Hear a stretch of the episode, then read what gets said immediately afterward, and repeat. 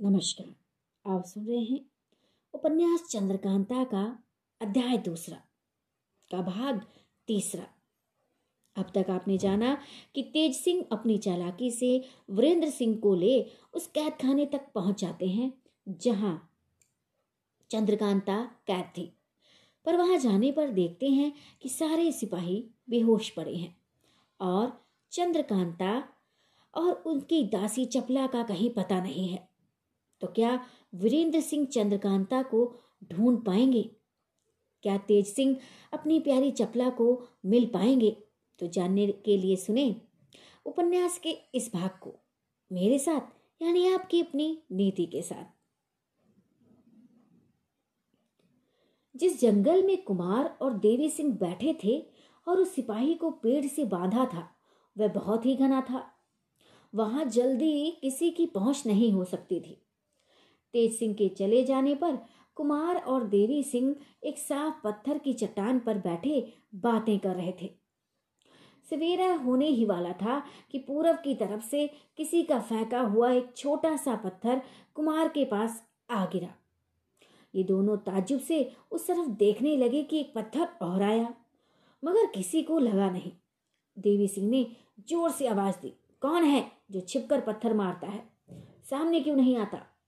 जवाब में आवाज़ आई। शेर की बोली बोलने वाले गीदड़ों को दूर से ही मारा जाता है। ये आवाज़ सुनते ही कुमार को गुस्सा चढ़ाया। झट तलवार के कब्जे पर हाथ रखकर उठ खड़े हुए।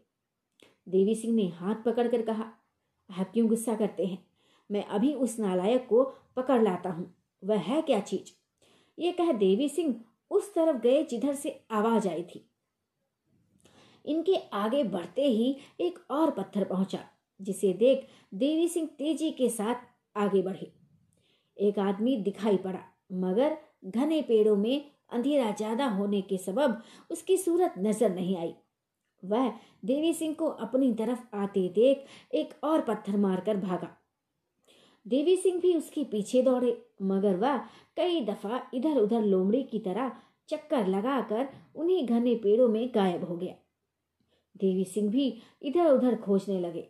यहाँ तक कि सवेरा हो गया बल्कि दिन निकल आया, लेकिन साफ़ दिखाई ना देने पर भी कहीं उस आदमी का पता न लगा। आखिर लाचार हो देवी सिंह उस जगह पर फिर आए जिस जगह कुमार को छोड़ गए थे। देखा तो कुमार नहीं इधर उधर देखा कहीं पता नहीं। उस सिपाही के पास आए जिसको पेड़ के साथ बाँध दिया था। देखा तो वह भी नहीं, जी उड़ गया। आँखों में आँसू भराए उसी चट्टान पर बैठे और सिर पर हाथ रखकर सोचने लगे, अब क्या करें? किधर ढूंढे, कहाँ जाए? अगर ढूंढते ढूंढते कहीं दूर निकल गए और इधर तेज सिंह आए और हमको ना देखा तो उनकी क्या दशा होगी? इन सब बातों को सोच देवी सिंह और थोड़ी देर इधर उधर देखभाल कर फिर उसी जगह चले आए और तेज सिंह की राह देखने लगे। बीच बीच में इस तरह कई दफ़ा देवी सिंह ने उठ उठकर खोज की। मगर कुछ काम ना निकला। तेज सिंह पहरे वाले सिपाही की सूरत में किले के दरवाजे पर पहुँचे। कई सिपाहियों ने, जो सवेरा हो जाने के सबब जाग उठे थे, तेज सिंह की तरफ़ देखकर कहा, जयराम सिंह, तुम कहाँ चले गए थे? यहाँ पहरे में गड़बड़ पड़ गया। बद्रीनाथ जी यार पहरे की जाँच करने आए थे। तुम्हारे कहीं चले जाने का हाल सुनकर बहुत खफा हुए और तुम्हारा पता लगाने के लिए आप ही कहीं गए हैं। अभी तक नहीं आए। तुम्हारे सबब से हम लोगों को भी खिंचाई हुई। जयराम सिंह, यानी कि तेज सिंह ने कहा, मेरी तबीयत खराब हो गई थी। हाजत मालूम हुई, इस सबब से मैदान चला गया। वहाँ कई दस आए जिससे देर हो गई और फिर भी कुछ पेट में गड़बड़ मालूम पड़ता है। भाई जान है तो जहान है, चाहे कोई रंज हो या खुश हो, यह ज़रूरत तो रोकी नहीं जाती। मैं फिर जाता हूँ और अभी आता हूँ। यह कह नकली जयराम सिंह तुरंत वहाँ से चलता बना। पहरे वालों से बातचीत करके तेज सिंह ने सुन लिया कि बद्रीनाथ यहाँ आए थे और उनकी खोज में गए हैं। इससे वह होशियार हो गए। सोचा कि अगर हमारे यहाँ होते बद्रीनाथ लौट आएँगे तो ज़रूर पहचान जाएँगे। इससे यहाँ ठहरना मुनासिब नहीं। आखिर थोड़ी दूर जाके एक भिखमंगे की सूरत बना सड़क किनारे बैठ गए और बद्रीनाथ के आने की राह देखने लगे। थोड़ी देर गुजरी थी कि दूर से बद्रीनाथ आते दिखाई पड़े। पीछे पीछे पीठ पर गट्ठर लादे नाजिम था। जिसके पीछे वह सिपाही भी था, जिसकी सूरत बना तेज सिंह आए थे। तेज सिंह इस ठाट से बद्रीनाथ को आते देख चकरा गए। जी में सोचने लगे कि ढंग बुरे नज़र आते हैं। इस सिपाही को जो पीछे पीछे चला आता है, वे पेड़ के साथ बाँध आया था। उसी जगह कुमार और देवी सिंह भी थे।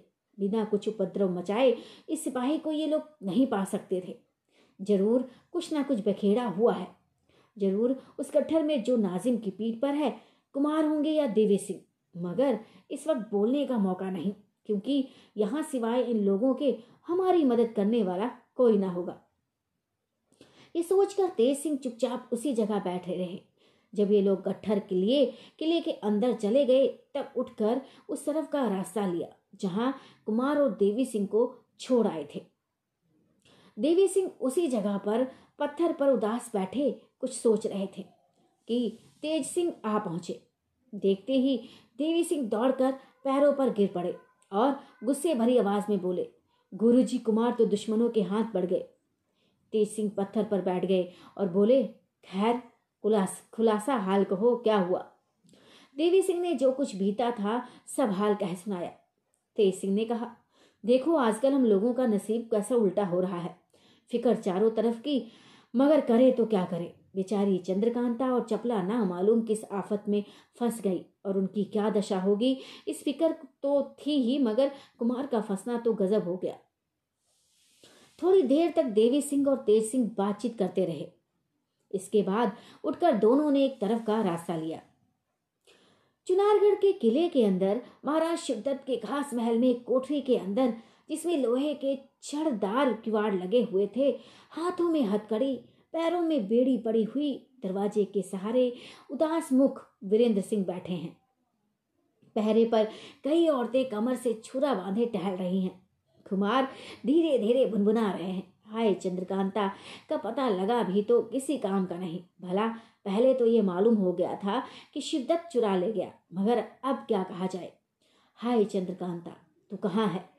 मुझको बेड़ी और यह कैद कुछ तकलीफ़ नहीं देती, जैसा तेरा लापता हो जाना खटक रहा है।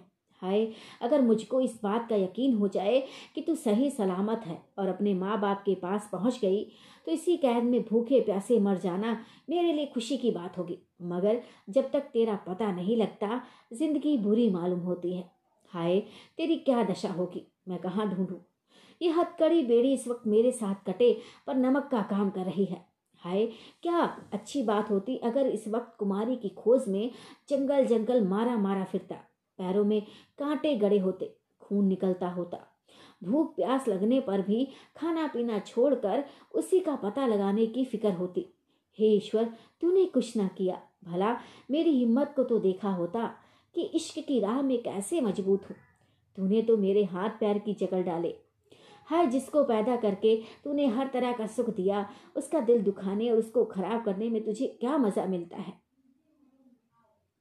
ऐसी ऐसी बातें करते हुए कुंवर वीरेंद्र सिंह की आँखों से आँसू जारी थे और लंबी लंबी साँसें ले रहे थे।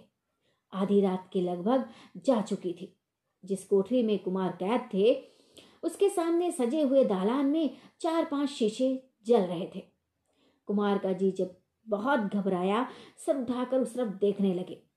एक बारगी पाँच सात लौंडियाँ एक तरफ़ से निकल आई और हांडी, ढोल दीवारगीर झाड़, बैठक, कमल, मृदंगी वगैरह शीशों को जलाया, जिनकी रोशनी से एकदम दिन सा हो गया।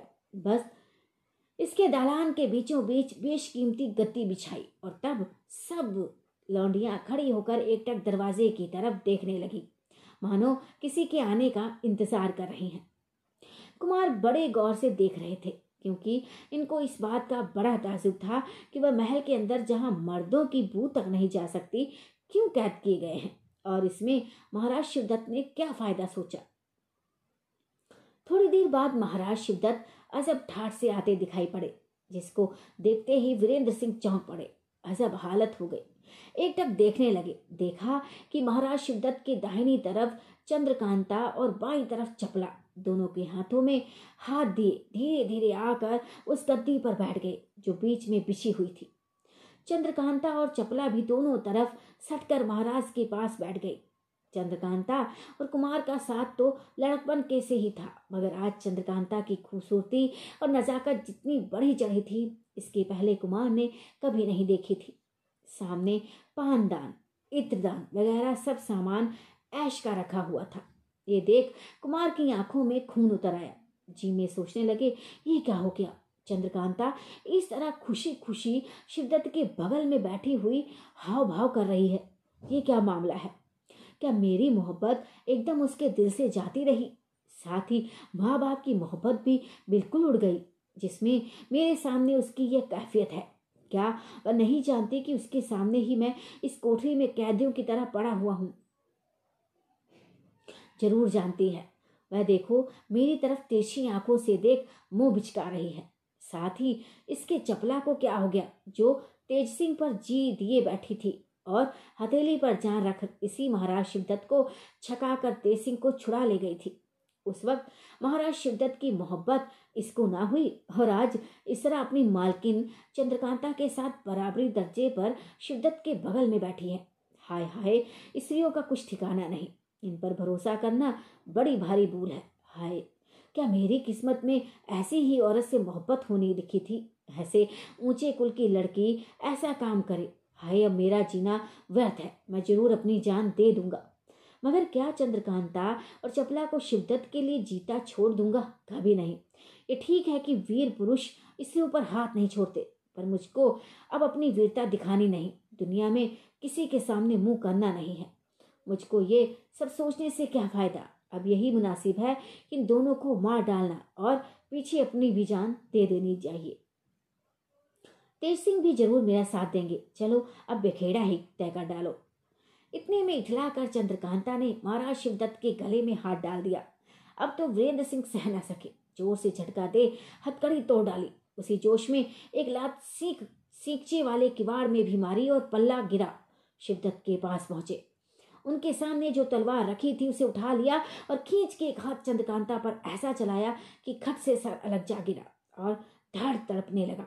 जब तक महाराज शिवदत्त संभले, तब तक चपला के भी दो टुकड़े कर दिए, मगर महाराज शिवदत्त पर वार न किया। महाराज शिवदत्त संभल कर उठ खड़े हुए। एकाएकी इस तरह की ताकत और तेज़ी से कुमार की देख सकते में हो गए। मुँह से हवा हसक न निकली। जमा मर्दी हवा खाने चली गई, सामने खड़े होकर कुमार का मुँह देखने लगे। कुंवर वीरेंद्र सिंह खून भरी नंगी तलवार लिए खड़े थे। कि तेज सिंह और देवी सिंह धम से सामने आ मौजूद हुए। तेज सिंह ने आवाज़ दी, वाह, शाबाश, खूब दिल को संभाला। ये कह झट से महाराज शिवदत्त के गले में कमन डाल झटका दिया। शिवदत्त की हालत पहले ही से खराब हो रही थी। कमन से गला घुटते ही ज़मीन पर गिर पड़े। देवी सिंह ने झट गट्ठर बांधा, पीठ पर लाद लिया। तेज सिंह ने कुमार की तरफ़ देखकर कहा, मेरे साथ साथ चले आइए। अभी कोई दूसरी बात मत कीजिए। इस वक्त जो हालत आपकी है, मैं खूब जानता हूँ। इस वक्त सिवाय लौंडियों के कोई मर्द वहाँ पर नहीं था। इस तरह का खून खराबा देख करके कई तो बदहोशो हवास हो गई। बाकी जो थी, उन्होंने चू तक न किया। एक टक देखती रह गई और ये लोग चलते बने। कुमार का मिजाज बदल गया। वे बातें जो उनमें पहले थी, अब बिल्कुल ना रही। माँ बाप की फ़िक्र, विजयगढ़ का ख्याल, लड़ाई की धुन। तेज सिंह की दोस्ती चंद्रकांता, और चपला के मरते ही सब जाते रहे। किले से ये तीनों बाहर आए। आगे शिवदत्त की गठरी लिए, देवी सिंह और उनके पीछे कुमार को बीच में लिए तेज सिंह चले जाते थे। कुंवर वीरेंद्र सिंह को इसका कुछ भी ख्याल न था कि वे कहाँ जा रहे हैं। दिन चढ़ते चढ़ते ये लोग बहुत दूर एक घने जंगल में जा पहुँचे, जहाँ तेज सिंह के कहने से देवी सिंह ने महाराज शिवदत्त की गठरी ज़मीन पर रख दी और अपनी चादर से एक पत्थर खूब झाड़ कर कुमार को बैठने के लिए कहा। मगर वे खड़े ही रहे। सिवाय ज़मीन देखने के कुछ भी ना बोले। कुमार की ऐसी दशा देखकर तेज सिंह बहुत घबराए। जी में सोचने लगे कि अब इनकी ज़िंदगी कैसे रहेगी। अजब हालत हो रही है। चेहरे पर मुर्दनी छा रही है। तनो बदन की सुध नहीं, बल्कि पलके नीचे को बिल्कुल नहीं गिरती। आँखों की पुतलियाँ ज़मीन देख रही हैं। जरा भी इधर उधर नहीं हटती। ये क्या हो गया? क्या चंद्रकांता के साथ ही इनका भी दम निकल गया? ये खड़े क्यों हैं? तेज सिंह ने कुमार का हाथ पकड़ बैठने के लिए ज़ोर दिया, मगर घुटना बिल्कुल न मुड़ा। धम से ज़मीन पर गिर पड़े। सिर फूट गया। खून निकलने लगा, मगर पलकें उसी तरह खुली की खुली पुतलियाँ ठहरी हुई, सांस रुक रुक कर निकलने लगी। अब तेज सिंह कुमार की ज़िंदगी से बिल्कुल नाउमीद हो गए। रोकने से तबीयत ना रुकी। ज़ोर से पुकार कर रोने लगे। इस हालत को देख देवी सिंह की भी छाती फटी। रोने में तेज सिंह भी शरीक हुए। तेज सिंह पुकार पुकार कर कहने लगे कि, हाय कुमार, क्या सचमुच अब तुमने दुनिया छोड़ ही दी? हाय, ना मालूम वह कौन सी बुरी शायद थी कि कुमारी चंद्रकांता की मोहब्बत तुम्हारे दिल में पैदा हुई, जिसका नतीजा ऐसा बुरा हुआ। अब मालूम हुआ कि तुम्हारी ज़िंदगी इतनी ही थी। तेज सिंह इस तरह की बातें कर रहे थे कि इतने में एक तरफ़ से आवाज़ आई, नहीं कुमार की उम्र कम नहीं है, बहुत बड़ी है। इनको मारने वाला कोई पैदा नहीं हुआ। कुमारी चंद्रकांता की मोहब्बत बुरी शायद में नहीं हुई, बल्कि बहुत अच्छी शायद में हुई। इसका नतीजा बहुत अच्छा होगा। कुमारी से शादी तो होगी ही, साथ ही इसके चुनारगढ़ की गद्दी भी कुंवर सिंह, वीरेंद्र सिंह को मिलेगी। बल्कि और भी कई राज्य इनके हाथ से फतेह होंगे। बड़े तेजस्वी और इनसे भी ज़्यादा नाम पैदा करने वाले दो वीर पुत्र चंद्रकांता के गर्भ से पैदा होंगे। क्या हुआ है? जो रो रहे हो। तेज सिंह और देवी सिंह का रोना एकदम बंद हो गया। इधर उधर देखने लगे। तेज सिंह सोचने लगे कि ये कौन है? ऐसी मुर्दे को जिलाने वाली आवाज़ किसके मुँह से निकली? क्या कहा? कुमार को मारने वाला कौन है? कुमार के तो पुत्र होंगे। ये कैसी बात है? कुमार का तो यहाँ दम निकल जाता है। ढूंढना चाहिए कौन है? तेज सिंह और देवी सिंह इधर उधर देखने लगे, पर कहीं कुछ ना पता चला। फिर आवाज़ आई, इधर देखो। आवाज़ की सीट पर एक तरफ़ से उठा, उठाकर तेज सिंह ने देखा कि पेड़ पर से जगन्नाथ जोशी नीचे उतर रहे हैं। जगन्नाथ जोशी उतरकर तेज सिंह के सामने आए और बोले, आप हैरान मत होइए। ये सब बातें जो ठीक होने वाली ही हैं, मैं नहीं कही हैं। इसके सोचने की भी ज़रूरत नहीं है कि महाराज शिवदत्त का तरफदार होकर आपके हित में बातें क्यों कहने लगा। इसका सबब भी थोड़ी देर में मालूम हो जाएगा और आप मुझको अपना सच्चा दोस्त समझने लगेंगे। पहले कुमार की फ़िक्र कर लें, तब आपसे बातचीत हो। इसके बाद जगन्नाथ जोशी ने तेज सिंह और देवी सिंह के देखते देखते एक बूटी जिसकी तिकोनी पत्ती थी और आसमानी रंग का फूल लगा हुआ था। डंठल का रंग बिल्कुल सफ़ेद और खुरदुरा था। उसी समय पास ही से ढूंढकर तोड़ी और हाथ में मल के दो बूंद उसके रस की कुमार की दोनों आँखों पर और कानों में टपका दी। बाकी जो सीठी बची, उसको ताली ऊपर रखकर अपनी चादर से एक टुकड़ा फाड़ कर बाँध दिया और बैठकर कुमार के आराम होने की राह देखने लगे। आधी घड़ी भी नहीं बीतने पाई थी कि कुमार की आँखों का रंग बदल गया। पलकों ने गिरकर कौड़ियों को ढाक लिया। धीरे धीरे हाथ पैर भी हिलने लगे। दो तीन छींके भी आई, जिसके साथ ही कुमार होश में आकर उठ खड़े हुए। सामने जोशी जी के साथ तेज सिंह और देवी सिंह को बैठ देख कर पूछा, क्यों मुझको क्या हो गया था? तेज सिंह ने सवाल कहा, कुमार ने जगन्नाथ जोशी को दंडवत किया और कहा, महाराज, आपने मेरे ऊपर क्यों कृपा की? इसका हाल जल्द कहिए, मुझको कई तरह के शक हो रहे हैं। जोशी जी ने कहा, कुमार, ये ईश्वर की माया है कि आपके साथ रहने को मेरा जी चाहता है। महाराज शिवदत्त, इस लायक नहीं है कि मैं उसके साथ रहकर अपनी जान दूँ। उसको आदमी की पहचान नहीं। वह गुड़ियों का आदर नहीं करता। उसके साथ रहना अपने गुड़ की मिट्टी खराब करना है। गुणी के गुड़ को देखकर कभी तारीफ़ नहीं करता। वह बड़ा भारी मतलबी है। अगर उसका काम किसी से कुछ बिगड़ जाए तो उसकी आँखें उसकी तरफ़ से तुरंत बदल जाती हैं, चाहे वह कैसा ही गुणी क्यों ना हो। सिवाय उसके, वह अधर्मी भी बड़ा भारी है। कोई भला आदमी ऐसे के साथ रहना पसंद नहीं करेगा। इसी से मेरा जी फट गया है। मैं अगर रहूँगा तो आपके साथ रहूँगा। आपसा कदरदान मुझको कोई दिखाई नहीं देता। मैं कई दिनों से इस फ़िक्र में था, मगर कोई ऐसा मौका नहीं मिलता था कि अपनी सच्चाई दिखाकर आपका साथी हो जाता। क्योंकि मैं चाहे कितनी ही बातें बनाऊँ, मगर अयारों की तरफ़ से अयारों का जी साफ़ होना मुश्किल है। आज मुझको ऐसा मौका मिला क्योंकि आज का दिन आप पर बड़े संकट का था, जो कि महाराज शिवदत्त के धोखे और चलाके ने आपको दिखाया। इतना कह ज्योतिषी जी चुप हो गए। जोशी जी की आखिरी बात ने सभी को चौंका दिया। तीनों आदमी खिसक कर उनके पास आ बैठे। तेसिंह ने कहा हाँ जोशी जी, जल्दी खुलासा कहिए शिवदत्त ने क्या धोखा दिया? जोशी जी ने कहा, महाराज, शिवदत्त का यह कायदा है कि जब कोई भारी काम किया जाता है तो पहले मुझसे ज़रूर पूछता है। लेकिन चाहे राय दूँ या मना करूँ, करता है, अपने ही मन की और धोखा भी खाता है। कई दफ़ा पंडित बद्रीनाथ भी इन बातों से रंज हो गए कि जब अपने ही मन की करनी है तो जोशी जी से पूछने की ज़रूरत ही क्या है? आज रात को जो चलाकी उसने आपकी साथ की, उसके लिए भी मैंने मना किया था, मगर कुछ ना माना। आखिर नतीजा ये निकला कि घसीटा सिंह और भगवान दत्त अयारों की जान गई। इसका खुलासा हाल में तब कहूँगा, जब आप इस बात का वादा कर ले कि मुझको अपना यार साथी बनाएँगे। जोशी जी की बात सुनकर कुमार ने तेज सिंह की तरफ़ देखा। तेज सिंह ने कहा, जोशी जी, मैं बड़ी खुशी से आपको साथ रखूँगा, परंतु आपको इसके पहले अपने साफ़ दिल होने की कसम खानी पड़ेगी। जोशी जी ने तेज सिंह के मन से शक मिटाने के लिए जनेऊ हाथ में लेकर कसम खाई। तेज सिंह ने उठ के उन्हें गले लगा लिया और बड़ी खुशी से अपने यारों की पंगत में मिला लिया। कुमार ने अपने गले से कीमती माला निकाल जोशी जी को पहना दी। जोशी जी ने कहा, अब मुझसे सुनिए कि कुमार महल में क्यों कैद किए गए थे और जो रात को खून खराबा हुआ, उसका असल भेद क्या है? जब आप लोग लश्कर से कुमारी की खोज में निकले थे तो रास्ते में बद्रीनाथ अय्यार ने आपको देख लिया था। आप लोगों के पहले वे वहाँ पहुँचे और चंद्रकांता को दूसरी जगह छिपाने की नीयत से उस खूह में उसको लेने गए, मगर उनकी पहुँचने से पहले ही वह कुमारी वहाँ से गायब हो गई थी। और वह खाली हाथ वापस आए। तब नाजिम और साथ ले आप लोगों की खोज में निकले और आपको इस जंगल में पाकर अयारी की। नाजिम ने ढेला फेंका था।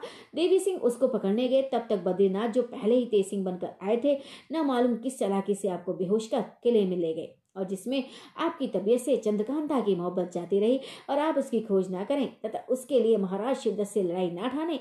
इसलिए भगवान दत्त और घसीटा सिंह, जो हम सभी में कम उम्र थे, चंद्रकांता और चपला बनाए गए, जिनको आपने खत्म किया।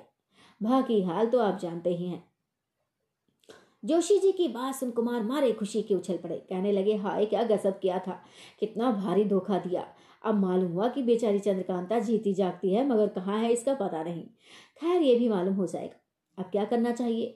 इस बात को सभी ने मिलकर सोचा और यह पक्का किया गया कि महाराज शिवदत्त को उसी खूह में जिसमें यार लोग पहले कैद किए गए थे, डाल देना चाहिए और दोहरा ताला लगा देना चाहिए, क्योंकि पहले ताले का हाल जो शेर के मुँह में से ज़ुबान खींचने वाले से खुलता है, बद्रीनाथ को मालूम हो गया है, मगर दूसरे ताले का हाल सिवाय तेज सिंह के अभी कोई नहीं जानता।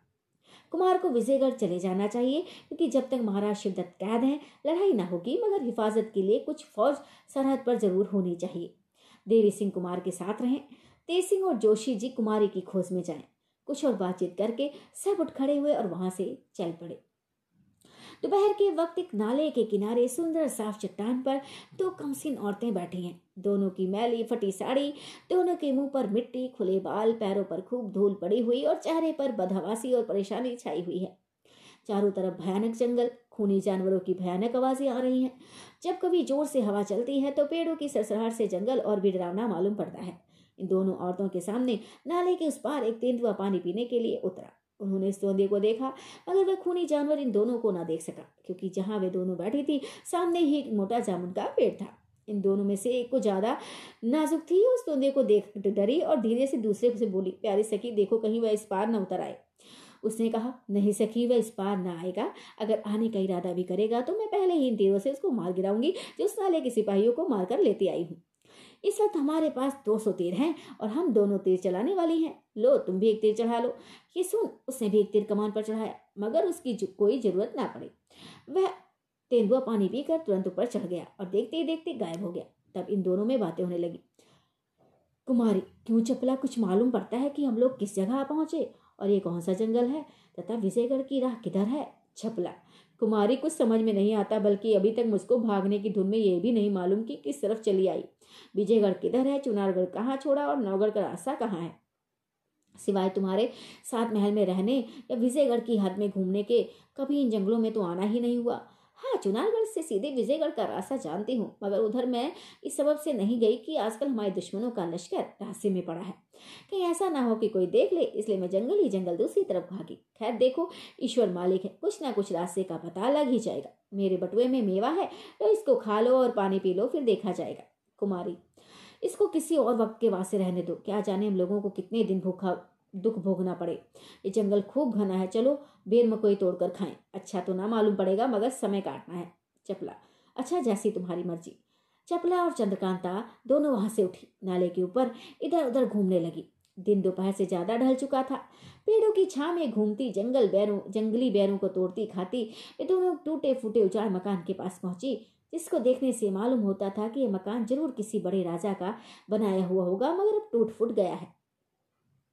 चपला ने कुमारी चंद्रकांता से कहा, बहन, तुम मकान के टूटे दरवाजे पर बैठो। मैं फल तोड़ लाऊं तो इसी जगह बैठकर दोनों खाएँ और इसके बाद तब इस मकान के अंदर घुसकर देखेंगे कि क्या है। जब तक विजयगढ़ का रास्ता ना मिले, यही खंडर हम लोगों के रहने के लिए अच्छा होगा। इसी में गुजारा करेंगे, कोई मुसाफिर या चरवाहा इधर से आ निकलेगा तो विजयगढ़ का रास्ता पूछ लेंगे और तब यहाँ से जाएँगे। कुमारी ने कहा, अच्छी बात है, मैं इसी जगह बैठती हूँ। तुम कुछ फल तोड़ो, लेकिन दूर मत जाना। चपले ने कहा, नहीं, मैं दूर ना जाऊँगी। इसी जगह तुम्हारी आँखों के सामने रहूँगी। यह कहकर चपला फल तोड़ने चली गई। आगे का भाग सुनने के लिए मेरे पेज को फॉलो करें चैनल को सब्सक्राइब करें लाइक करें शेयर करें कमेंट करें। तो तब तक के लिए सबको नमस्ते, सबको प्रणाम।